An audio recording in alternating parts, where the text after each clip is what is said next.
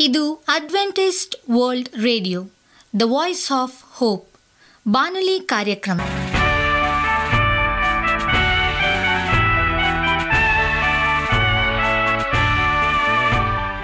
ನಮಸ್ಕಾರ ಪ್ರೀತಿಯ ಕೇಳುಗರೆ, ನಾನು ನಿಮ್ಮ ಆಕಾಂಕ್ಷ ಪಾಲ್.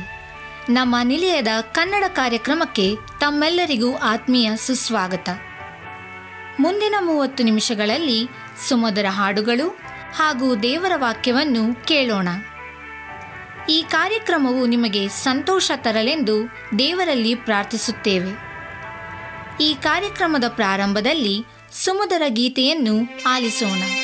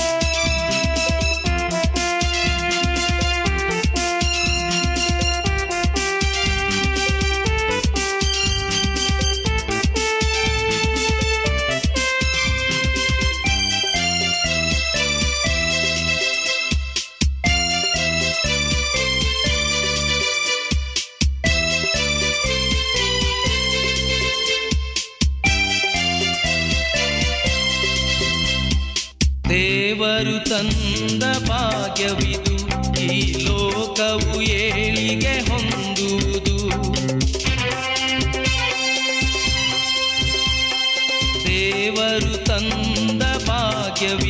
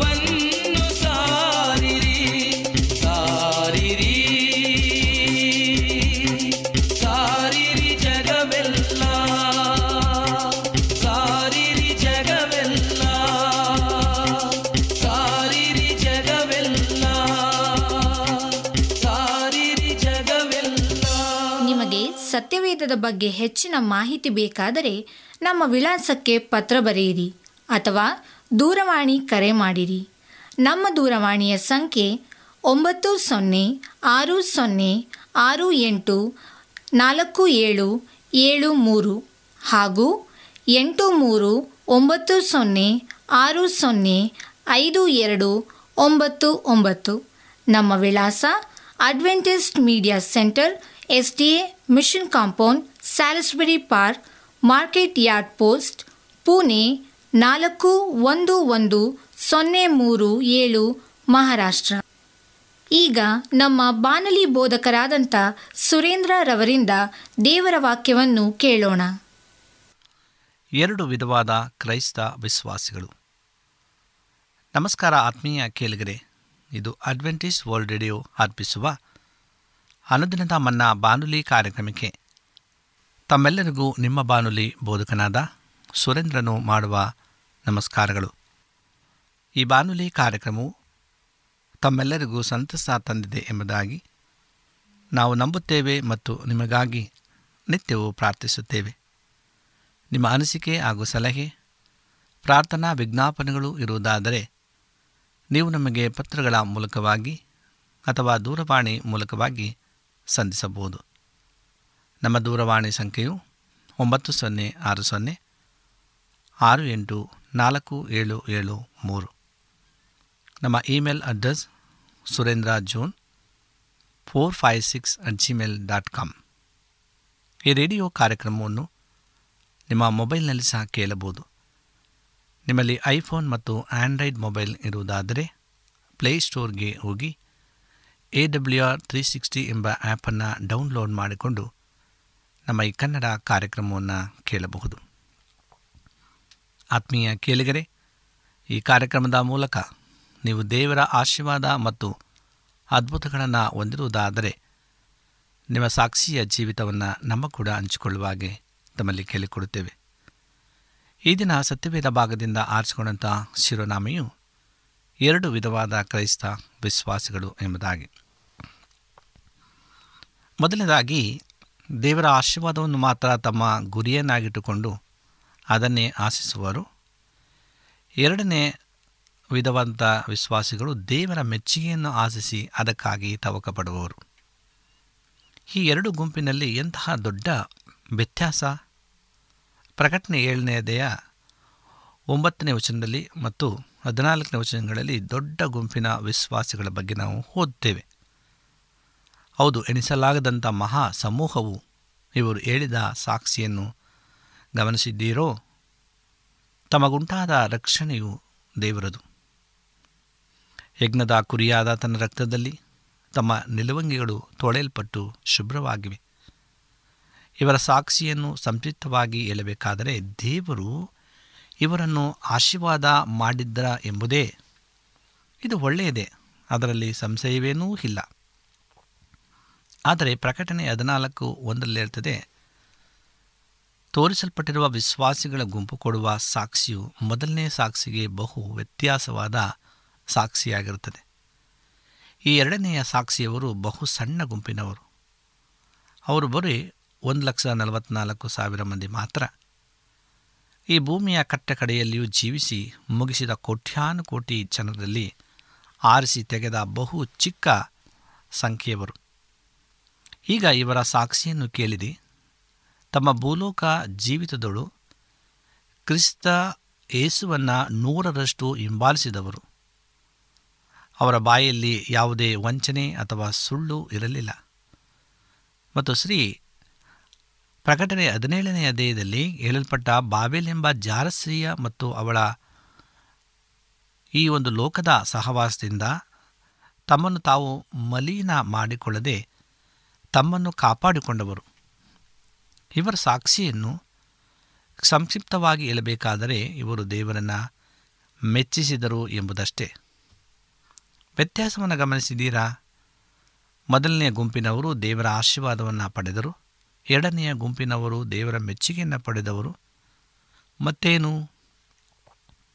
ನಾವು ಹುಡುಕುವುದನ್ನೇ ಹೊಂದಿಕೊಡುತ್ತೇವೆ ನಾವು ದೇವರ ಆಶೀರ್ವಾದದಲ್ಲಿ ತೃಪ್ತಿ ಹೊಂದಿಬಿಟ್ಟರೆ ಕೇವಲ ಅದನ್ನು ಮಾತ್ರವೇ ಹೊಂದಿಕೊಳ್ಳುತ್ತೇವೆ.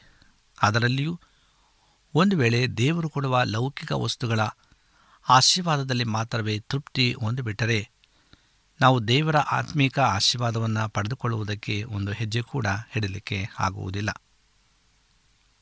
ಇಂದಿನ ಅನೇಕ ವಿಶ್ವಾಸಿಗಳು ದೇವರಿಂದ ಆಸ್ವಲ್ಪಡುವುದರಲ್ಲಿ ಪ್ರಧಾನವಾಗಿ ಲೌಕಿಕ ವಸ್ತುಗಳ ಮೂಲಕ ಆಶೀರ್ವಿಸಲ್ಪಡುವುದರಲ್ಲಿ ಮಾತ್ರವೇ ತೃಪ್ತಿ ಹೊಂದಿಬಿಡುತ್ತಾರೆ.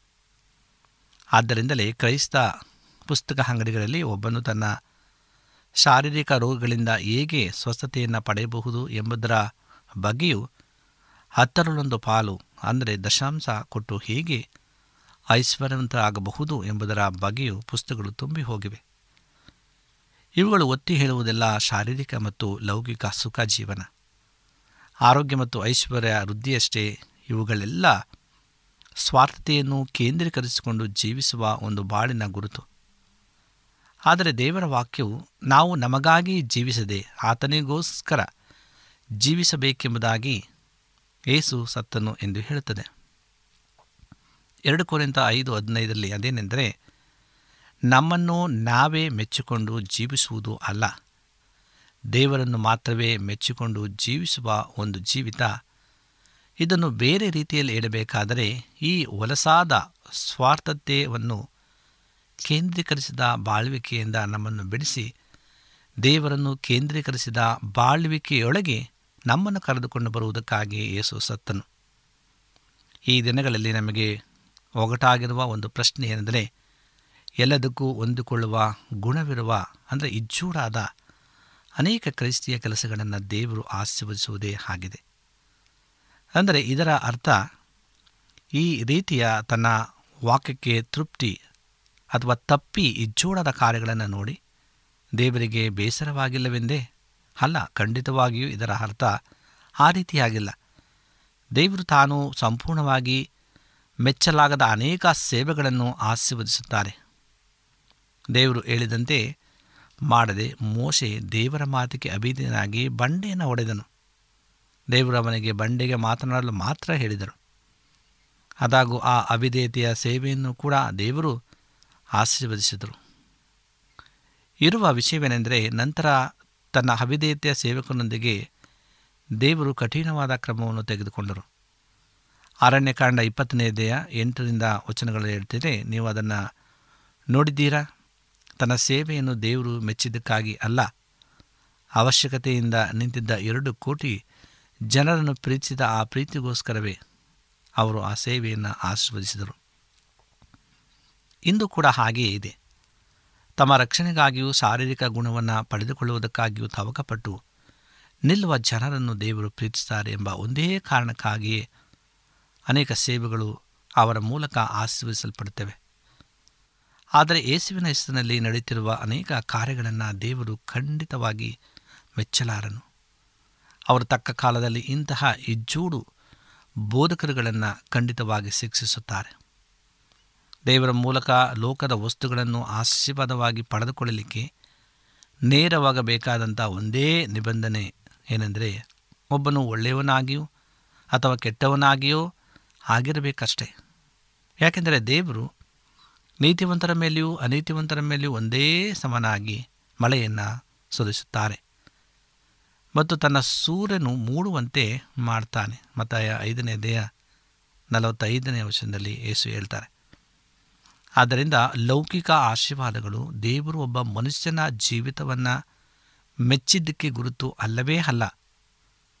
ಅರಣ್ಯ ಕಾಣದಲ್ಲಿ ಎರಡು ಕೋಟಿ ಇಸ್ರಾಯೇಲರು ನಲವತ್ತು ವರ್ಷಗಳ ಕಾಲ ಎಷ್ಟು ಹೆಚ್ಚಾಗಿ ದೇವರಿಗೆ ಅವಿಧೇಯರಾದರೆಂದರೆ ಅವರ ಮೇಲೆ ದೇವರು ಬಹಳವಾಗಿ ಕೋಪಗೊಂಡರು ಎಂಬುದಾಗಿ ಇಬ್ರಿಯ ಮೂರು ಹದಿನೇಳರಲ್ಲಿ ಹೇಳ್ತದೆ. ಆದರೂ ಈ ಎಲ್ಲ ವರ್ಷಗಳು ದೇವರವರಿಗೆ ಅದ್ಭುತ ರೀತಿಯಿಂದ ಊಟ ಮತ್ತು ಒಳ್ಳೆಯ ಸ್ವಸ್ಥತೆಯನ್ನು ಕೊಟ್ಟರು ಎಂಬುದಾಗಿ ಧರ್ಮೋಪದೇಶ ಕಂಡ ಎಂಟನೇದೇ ಎರಡನೇ ವಚನ ಹೇಳ್ತದೆ. ಆದುದರಿಂದ ಶಾರೀರಿಕ ಬೇಡಿಕೆಗಳ ಪ್ರಾರ್ಥನೆಗಳಿಗೆ ಸಿಗುವ ಅದ್ಭುತವಾದ ಉತ್ತರಗಳು ದೇವರು ಒಬ್ಬ ಮನುಷ್ಯನ ಜೀವಿತದ ಬಗ್ಗೆ ಸಂತೋಷಪಟ್ಟಿದ್ದಕ್ಕಾಗಿ ಎಂಬುದಕ್ಕೆ ಗುರುತು ಅಲ್ಲವೇ ಅಲ್ಲ. ಇವುಗಳೆಲ್ಲದಕ್ಕೂ ಬದಲಾಗಿ ಏಸು ಮೂವತ್ತು ವರ್ಷದವನಿರುವಾಗ ದೇವರು ಮೆಚ್ಚುಗೆಗೆ ಆತನ ಮೇಲೆ ನೆಲೆಸಿತು ಅದಕ್ಕೆ ಒಂದೇ ಕಾರಣ ಎಂದರೆ ಆ ಎಲ್ಲ ವರ್ಷಗಳಲ್ಲಿ ಏಸು ನಂಬಿಗಸನಾಗಿದ್ದುಕೊಂಡು ಶೋಧನೆಗಳ ಮೇಲೆ ಜಯವನ್ನು ಹೊಂದಿದನು. ಅವನು ತನ್ನ ಸ್ವಾರ್ಥವನ್ನು ಕೇಂದ್ರೀಕರಿಸದೆ ತಂದೆಯನ್ನು ಕೇಂದ್ರೀಕರಿಸಿದ ಜೀವಿತವನ್ನು ಜೀವಿಸಿದನು. ಹೌದು, ಅವನು ತನ್ನ ಸುಖಕ್ಕಾಗಿ ಒಂದನ್ನು ಮಾಡಲೇ ಇಲ್ಲ ಎಂಬುದಾಗಿ ರೋಮಾಪುರ ಪತ್ರಿಕೆ ಹದಿನೈದನೇದೆಯ ಮೂರನೇ ವಚನ ಇರ್ತದೆ ಅವನ ದೀಕ್ಷಾಸ್ಥಾನದಲ್ಲಿ ಈತನು ಪ್ರಿಯನಾಗಿರುವ ನನ್ನ ಮಗನು, ಈತನನ್ನು ನಾನು ಮೆಚ್ಚಿದ್ದೇನೆ ಎಂದೇ ತಂದೆಯಾದ ದೇವರು ಒಳ್ಳೆಯ ಸಾಕ್ಷಿಯನ್ನು ಕೊಟ್ಟರು. ನಾನು ಆಶೀರ್ವಾದ ಮಾಡಿದ ನನ್ನ ಪ್ರಿಯನಾಗಿರುವ ನನ್ನ ಒಳ್ಳೆಯ ಮಗನು ಎಂದು ತಂದೆ ಹೇಳಲೇ ಇಲ್ಲ. ಎರಡನೆಯ ಸಾಕ್ಷಿಯಲ್ಲಿ ಯಾವ ಬೆಲೆ ಇಲ್ಲ. ಬದಲಿಗೆ ದೇವರು ಮೆಚ್ಚುಗೆಯನ್ನು ಸೂಚಿಸುವಂತಹ ಮೊದಲಿನ ಸಾಕ್ಷಿಯನ್ನು ಏಸು ಮುಖ್ಯವಾಗಿ ಬಯಸಿದ್ದು. ಆದ್ದರಿಂದ ಯೇಸುವನ್ನು ಹಿಂಬಾಲಿಸುವುದೆಂದರೆ ಏಸು ಬಯಸಿದ ಅದೇ ಸಾಕ್ಷಿಯನ್ನು ಹುಡುಕುವುದಾಗಿದೆ. ಆದಾಮನ ಮಕ್ಕಳಾದ ನಾವೆಲ್ಲರೂ ಸ್ವಾರ್ಥವನ್ನೇ ಕೇಂದ್ರೀಕರಿಸಿಕೊಂಡು ಹುಟ್ಟಿದ ಜೀವಿಗಳಾಗಿದ್ದೇವೆ. ನಾವು ಬೆಳೆಯುತ್ತಾ ಎಲ್ಲವೂ ನಮ್ಮನ್ನೇ ಸುತ್ತುತ್ತಾ ಬಂದು ನಮ್ಮನ್ನು ಸೇವಿಸಬೇಕು ಎಂಬುದಾಗಿ ಬಯಸ್ತೇವೆ ನಾವು ಮಾರ್ಪಟ್ಟ ಮೇಲೆ ಸಹ ದೇವರು ನಮ್ಮ ಸೇವೆ ಮಾಡಿ ನಮ್ಮನ್ನು ಎಲ್ಲ ರೀತಿಯಲ್ಲಿ ಆಶ್ರವಿಸಬೇಕು ಎಂದು ದೇವರು ಎದುರು ನೋಡುತ್ತಾರೆ. ಪ್ರಾರಂಭದಲ್ಲಿ ನಾವು ಪಾಪ ಕ್ಷಮಾಪಣೆಯ ಆಶೀರ್ವಾದವನ್ನು ಹೊಂದಲು ದೇವರ ಹತ್ತಿರ ಬರುತ್ತೇವೆ. ಅದಾದ ನಂತರ ಎಡೆಬಿಡದೆ ಸರಪಣಿ ಹಾಗೆ ಶರೀರ, ಸ್ವಸ್ಥತೆ, ಪ್ರಾರ್ಥನೆಗೆ ಉತ್ತರ, ಸಂಪತ್ತು, ಉದ್ಯೋಗ, ಮನೆ ಜೀವನದ ಸಹಭಾಗಿ ಎಂದು ಅವುಗಳನ್ನು ದೇವರಿಂದ ಪಡೆದುಕೊಳ್ಳಲು ತವಕ ಪಡುತ್ತೇವೆ ನಮ್ಮ ಕಣ್ಣುಗಳಿಗೂ, ಜನರ ಕಣ್ಣುಗಳಿಗೂ ಆಳವಾದ ಭಕ್ತಿವಂತರ ಹಾಗೆ ನಾವು ಕಾಣಲ್ಪಟ್ಟರೂ. ಇನ್ನು ನಮ್ಮ ಜೀವಿತ ಸ್ವಾರ್ಥವನ್ನೇ ಕೇಂದ್ರೀಕರಿಸುತ್ತಾ ಇರಲು ಸಾಧ್ಯ. ದೇವರ ಮೂಲಕ ಏನೆಲ್ಲ ಹೊಂದಿಕೊಳ್ಳಬಹುದೋ, ಅವುಗಳನ್ನೆಲ್ಲ ಹೊಂದಿಕೊಳ್ಳುವುದಕ್ಕೆ ಬಯಸುತ್ತೇವೆ. ದುಂದುಗಾರನಾದ ಕಿರಿಯ ಮಗನು ತನ್ನ ತಂದೆಯ ಮನೆಯಲ್ಲಿ ಊಟ ಸಿಗುತ್ತದೆ ಎಂದು ಎನಿಸಿಕೊಂಡೇ ತಿರುಗಿ ಬಂದಿದ್ದರೂ ಸಹ ಅವನ ತಂದೆ ಅವನನ್ನು ಮನಪೂರ್ವಕವಾಗಿ ಅಂಗೀಕರಿಸಿಕೊಂಡನು. ಈ ರೀತಿಯಾಗಿ ದೇವರು ಕೂಡ ನಾವು ಎಷ್ಟೊಂದು ಪರಿಪೂರ್ಣ ಸ್ವಾರ್ಥಿಗಳಾಗಿ ಇದ್ದರೂ ನಮ್ಮನ್ನು ಸ್ವೀಕರಿಸಿಕೊಡುತ್ತಾರೆ. ಪೂರ್ಣ ಸ್ವಾರ್ಥದ ಉದ್ದೇಶದಿಂದ ದೇವರ ಕಡೆ ನಾವು ಬಂದರೂ ಸಹ ನಮ್ಮನ್ನು ಅವರು ಅಧಿಕವಾಗಿ ಪ್ರೀತಿಸುವ ನಿಮಿತ್ತವಾಗಿ ನಮ್ಮನ್ನು ಅಪ್ಪಿಕೊಂಡು ಸ್ವೀಕರಿಸಿಕೊಳ್ಳುತ್ತಾರೆ. ಹೀಗಿರಲಾಗಿ ಅವರ ದೈವಿಕ ಸ್ವಭಾವದ ತೆಗೆದುಕೊಳ್ಳುವುದಕ್ಕಿಂತ ಕೊಡುವುದೇ ಹೆಚ್ಚಿನ ಭಾಗ್ಯವೆಂಬ ಸ್ವಭಾವದಲ್ಲಿ ನಾವು ಪಾಲನ್ನು ಹೊಂದುವುದೇ ನಿಜವಾದ ಆತ್ಮಿಕತ್ವ ಎಂದು ನಾವು ಅರಿತು ಬೆಳೆಯಬೇಕೆಂದು ದೇವರು ನಮ್ಮ ಮೇಲೆ ನಿರೀಕ್ಷೆಯನ್ನಿಟ್ಟುಕೊಂಡಿದ್ದಾರೆ. ಆದರೆ ತನ್ನ ಉದ್ದೇಶವು ಹೆಚ್ಚಿನ ಅಂಶ ಮಕ್ಕಳಲ್ಲಿ ನೆರವೇರದೆ ಇರುವ ಪರಿಸ್ಥಿತಿಯನ್ನು ದೇವರು ಯಾವಾಗಲೂ ನೋಡುತ್ತಾ ಇದ್ದಾರೆ. ಅವರು ಎಲ್ಲ ಕಾಲದಲ್ಲಿಯೂ ನಾನು ನನಗೆ ಮತ್ತು ನನ್ನದು ಎಂದು ಯೋಚಿಸುತ್ತಾ ತಮ್ಮ ಸ್ವಾರ್ಥ ಕೇಂದ್ರಿತ ಜೀವಿತದಲ್ಲಿಯೂ ಲೌಕಿಕ ಮತ್ತು ಭೌತಿಕ ಆಶೀರ್ವಾದಗಳ ಬಗ್ಗೆ ಯೋಚಿಸುತ್ತಲೂ ಜೀವಿಸುತ್ತಾ ಸಾಯುತ್ತಾರೆ. ಆತ್ಮಿಕವಾಗಿ ಪರಿಪಕ್ವತೆ ಹೊಂದುವುದೆಂದರೆ ದೇವರಿಂದ ನಾವು ಏನನ್ನು ಪಡೆಯಬಹುದು ಎಂಬುದನ್ನು ಕೇಂದ್ರವಾಗಿಟ್ಟುಕೊಳ್ಳುವುದೇ? ಈ ಒಂದೇ ಒಂದು ಭೂಲೋಕದ ಜೀವಿತದಲ್ಲಿ ನಮ್ಮಿಂದ ದೇವರು ಏನನ್ನು ಹೊಂದಿಕೊಳ್ಳಬಹುದು ಎಂದು ನಮ್ಮ ಮನಸ್ಸನ್ನು ನೂತನಪಡಿಸಿಕೊಳ್ಳುವುದೇ ಆಗಿದೆ. ಈ ರೀತಿ ನೂತನ ಮನಸ್ಸನ್ನು ಹೊಂದುವುದೇ ನಮ್ಮನ್ನು ಪರಲೋಕ ಭಾವದರನ್ನಾಗಿ ಮಾರ್ಪಡಿಸುತ್ತದೆ. ರೋಮಾಪುರ ಪತ್ರಿಕೆ ಹನ್ನೆರಡನೇದೆಯ ಎರಡರಲ್ಲಿ ಮತ್ತು ಪ್ರಕಟಣೆ ಹದಿನಾಲ್ಕರಲ್ಲಿ. ಇಲ್ಲಿ ಒಂದು ಲಕ್ಷ ನಲವತ್ನಾಲ್ಕು ಜನರನ್ನು ಚಿಯೋನ್ ಬೆಟ್ಟದ ಮೇಲೆ ಯಜ್ಞದ ಕುರಿಮರಿಯ ಜೊತೆ ನಿಲ್ಲಲು ಅರ್ಹನರಾಗಿ ಮಾಡಿದ್ದು. ನಿಜವಾದ ಆತ್ಮಿಕತ್ವವು ಸಿಟ್ಟು ಕೆಣಕಿಸಲ್ಪಡುವಿಕೆ ದುರಾಭಿಲಾಸೆ ಲೈಂಗಿಕ ಯೋಜನೆಗಳು ಹಣದ ಆಸೆ ಮುಂತಾದ ಹಲವಾರು ಕಾರ್ಯಗಳಲ್ಲಿ ನಾವು ಜಯ ಹೊಂದುವುದು ಮಾತ್ರವೇ ಅಲ್ಲ, ಅದು ನಾನತ್ವ ಮತ್ತು ನಮ್ಮ ಸ್ವಗೌರವ ಮತ್ತು ನಮ್ಮ ಸ್ವಂತ ಆತ್ಮಿಕತೆಯ ಕೂಡ ಹುಡುಕುವುದನ್ನು ನಿಲ್ಲಿಸಿರುವುದೇ ಆಗಿರುತ್ತದೆ. ಶಿಷ್ಯರು ಪ್ರಾರ್ಥಿಸಲು ಕಲಿಸಿಕೊಂಡೆಂದು ಯೇಸುವನ್ನು ಕೇಳಿದಾಗ, ನಾನು ಮತ್ತು ನನಗೆ ನನ್ನದು ಎಂಬ ಒಂದು ಶಬ್ದವೂ ಸಹ ಇಲ್ಲದ ಒಂದು ಪ್ರಾರ್ಥನೆ ಯೇಸು ಅವರಿಗೆ ಕಲಿಸಿಕೊಟ್ಟರು. ಲೋಕ ಹನ್ನೊಂದನೆಯದೆಯ ಒಂದರಿಂದ ನಾಲ್ಕು ಹೇಳ್ತದೆ, ಆ ಪ್ರಾರ್ಥನೆಯಲ್ಲಿ ತಂದೆಯ ನಾಮವು, ಅವರ ರಾಜ್ಯವು, ಅವರ ಚಿತ್ತ ಮುಂತಾದವುಗಳನ್ನೆಲ್ಲ ಪ್ರಧಾನವಾಗಿಟ್ಟುಕೊಳ್ಳಲು ನಮಗೆ ಕಲಿಸಿಕೊಟ್ಟರು. ಆ ತರುವಾಯ ನಾವು ನಮಗಾಗಿ ಎಷ್ಟು ಕಾಳಜಿ ವಹಿಸಿ ಅದಕ್ಕೆ ಮೆಚ್ಚುಗೆ ಪ್ರಾಮುಖ್ಯತೆ ಕೊಡುತ್ತೇವೋ? ಅಷ್ಟೇ ಹೆಚ್ಚು ಕಾಳಜಿ ವಹಿಸಿ ನಮ್ಮ ಸಹ ವಿಶ್ವಾಸಿಗಳಿಗೂ ಆತ್ಮಿಕ ಹಾಗೂ ಲೌಕಿಕ ಹಿತಕ್ಕೆ ಪ್ರಾರ್ಥಿಸಲು ಕಲಿಸಿಕೊಟ್ಟರು. ಆತ್ಮೀಯ ಸ್ನೇಹಿತರೆ, ಇಂದು ಅಂತ್ಯಕಾಲದಲ್ಲಿ ನಾವು ಜೀವಿಸ್ತಾ ಇದ್ದೇವೆ. ದೇವರು ತನ್ನ ಆಶೀರ್ವಾದವನ್ನು ಮಾತ್ರವಲ್ಲದೆ ತನ್ನ ಮೆಚ್ಚುಗೆಯನ್ನು ಹೊಂದಿಕೊಳ್ಳಲು ತವಕಿಸುವವರನ್ನು ಎದುರು ನೋಡುತ್ತಿದ್ದಾರೆ. ಇಂದು ಆ ಒಂದು ತವಕಿಸುವವರ ಎದುರು ನೋಡುವಂಥವರ ಗುಂಪಿನಲ್ಲಿ ನಾವಿದ್ದೇವಾ ಎಂಬುದನ್ನು ನಾವು ಪರೀಕ್ಷೆ ಮಾಡಿಕೊಂಡು ಕರ್ತನಿಗೆ ನಾವು ನಂಬಿಗಸ್ತರಾಗಿರೋಣ. ದೇವರಿ ವಾಕ್ಯಗಳನ್ನು ಆಶೀರ್ವಾದ ಮಾಡಲಿ. ಕಣ್ಣುಗಳನ್ನು ಮುಚ್ಚಿ ಪ್ರಾರ್ಥಿಸುವ. ಭೂಮಿಯ ಆಕಾಶಗಳ ಒಡೆಯನೇ ಸರ್ವಸಕ್ತನೇ ಅಂತ ದೇವರೇ, ನಿನಗೆ ಸ್ತೋತ್ರ. ನಿನ್ನ ಕೃಪೆ, ನಿನ್ನ ಕರುಣೆ ನಮ್ಮ ಮೇಲೆ ಇಟ್ಟದಕ್ಕಾಗಿ ಸ್ತೋತ್ರ. ಈ ವಾಕ್ಯವನ್ನು ಕೇಳಿದೇವ ಸ್ವಾಮಿ. ವಾಕ್ಯವನ್ನು ಕೇಳಿರುವಂಥ ನಮ್ಮೆಲ್ಲರನ್ನು ಆಶೀರ್ವಾದ ಮಾಡು. ಪ್ರಾರ್ಥನೆಯಲ್ಲಿ ತಲೆಬಾಗಿರ್ತಕ್ಕಂಥವ್ರನ್ನ ಆಶೀರ್ವಾದ ಮಾಡು. ಯಾರ ಕಷ್ಟದಲ್ಲಿ, ನೋವಿನಲ್ಲಿ ದುಃಖದಲ್ಲಿದ್ದಾರೆ ಸ್ವಾಮಿ, ಅವರ ಕಣ್ಣೀರನ್ನು ಒರೆಸು. ನಿನ್ನ ಸಹಾಯದ ಹಸ್ತವನ್ನು ಅವರ ಮೇಲೆ ಚಾಚು. ನಿನ್ನ ಕೃಪೆ ಸದಾ ನಮ್ಮೆಲ್ಲರ ಮೇಲೆ ಇರಲಿ ಎಂಬುದಾಗಿ. ನಮ್ಮ ಒಡೆಯನು ರಕ್ಷಕನಾದಂಥ ಯೇಸು ಕ್ರಿಸ್ತನ ನಾಮದಲ್ಲಿ ಬೇಡಿಕೊಳ್ಳುತ್ತೇವೆ ತಂದೆಗೆ ಆಮೇಲೆ